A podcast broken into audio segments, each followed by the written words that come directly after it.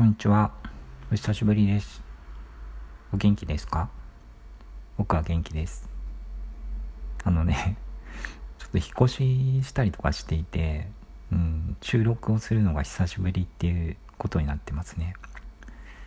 それで、まあ、この一月ぐらいの間に一つ発見したことがあって、寄席に行って落語を聞くっていうね、あの、渋い趣味ができたんですけど、これね、きっかけは、まあ、近くに寄席があったからなんですよ。もともとその落語が好きだったとか興味があったわけでも何でもなくて、まあ、近くにあったんで行ってみたっていうことなんですけど、もともとやっぱりなんか古いイメージとか、まあ、お堅い印象、まあ、で、まあ、入りづらさみたいなのがあって、寄席っていう場所に近寄る機会がなかったんですよね。ただね、これ実際行ってみたら全然そんなことなくて、うん、その寄席って、大体なんかこう1日2部構成でやってるみたいで、昼の部、夜の部、それぞれこう4、5時間ぐらい、えー、まあ、ずっとやってるですよ。で、1部と2部でお客さん入れ替えたりもしないみたいで、なんだったらもう丸1日いてもいいっていう、そんなシステムになってるんですよね。で、それぞれ、その、昼の部、夜の部が、あの、まあ、4、5時間の構成で、最初はこう、若手の、その前座の人が、あの、えー、演目をやっていって、だんだんだんだんその後半にベテランが出てくる。で、1人大体、まあ、10分ぐらいのトークすると思う。する感じなんですけどで一番最後鳥にあの主任って呼ばれてるその真打ちの人が出てきてまあ大体多分20分ぐらいですかねのあのネタを話すみたいなそんな構成になってますね。で、まあ、非常にね自由な感じでまずね出入り自由なんですよ。僕はあの夜の部のその7時くらいから舞台が終わるまでの2時間ぐらいあの聞くんですけどで、まあ、その間、こう出たり入ったりできるし、あとね、なんかなかなかないと思うんだけど、あの、飲食の持ち込みかなんですよね。だからね、あの、お弁当食べたり、お菓子食べたり、飲み物を飲んだり、あの、お酒飲みながら見たりとか、まあ何でもありみたいな感じで、うん。で、あとね、まあ、こ、あの、落語をずっとひたすらやってるわけでもなくて、合間合間にその漫才の人とか、えー、手品をする人とかいわゆるこう色物って呼ばれてる演目が、まあ、必ず入っていてで一番最後のこう鳥の前に色物の人が、えー、出てくるっていうのは伝統みたいなんですよ。僕が見た中ではねあの紙切り芸と駒回しの名人の芸っていうのが印象に残っていてどっちもなんかこう聞くと古臭い芸に思われるかもしれないけどな、なぜかね、新しさを感じるというか、あの、驚くような、こう、素晴らしい芸でしたね。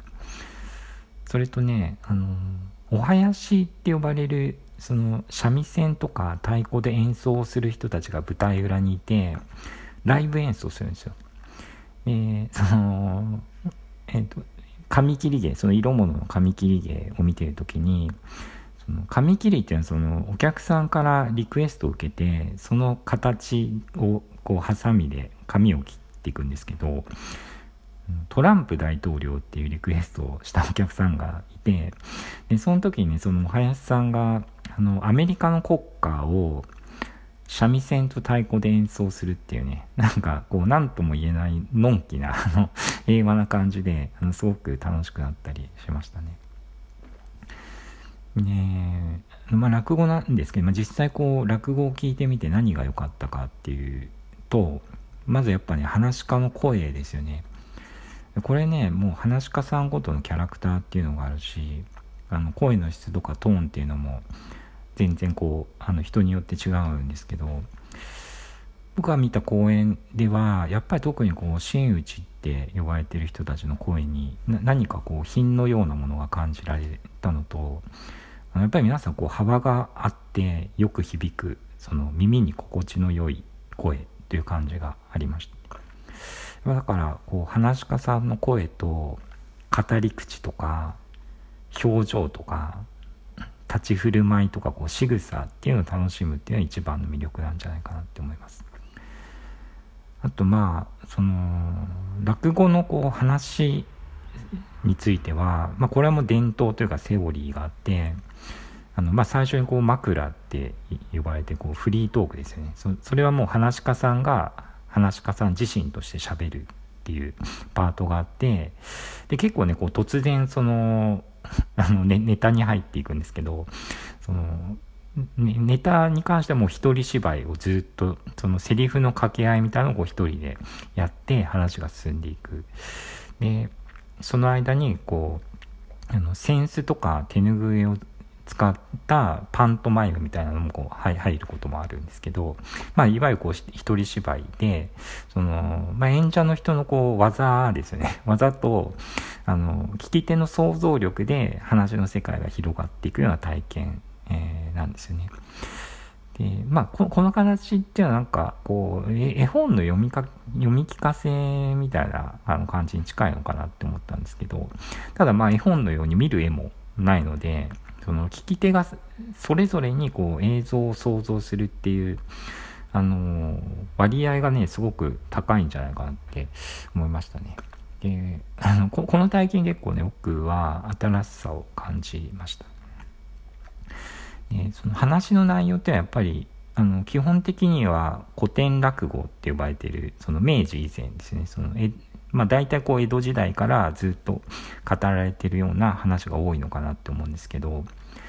で大体がねこうちょっとダメなダメな人っていうかあの 滑稽な登場人物っていうのは主人公になっていて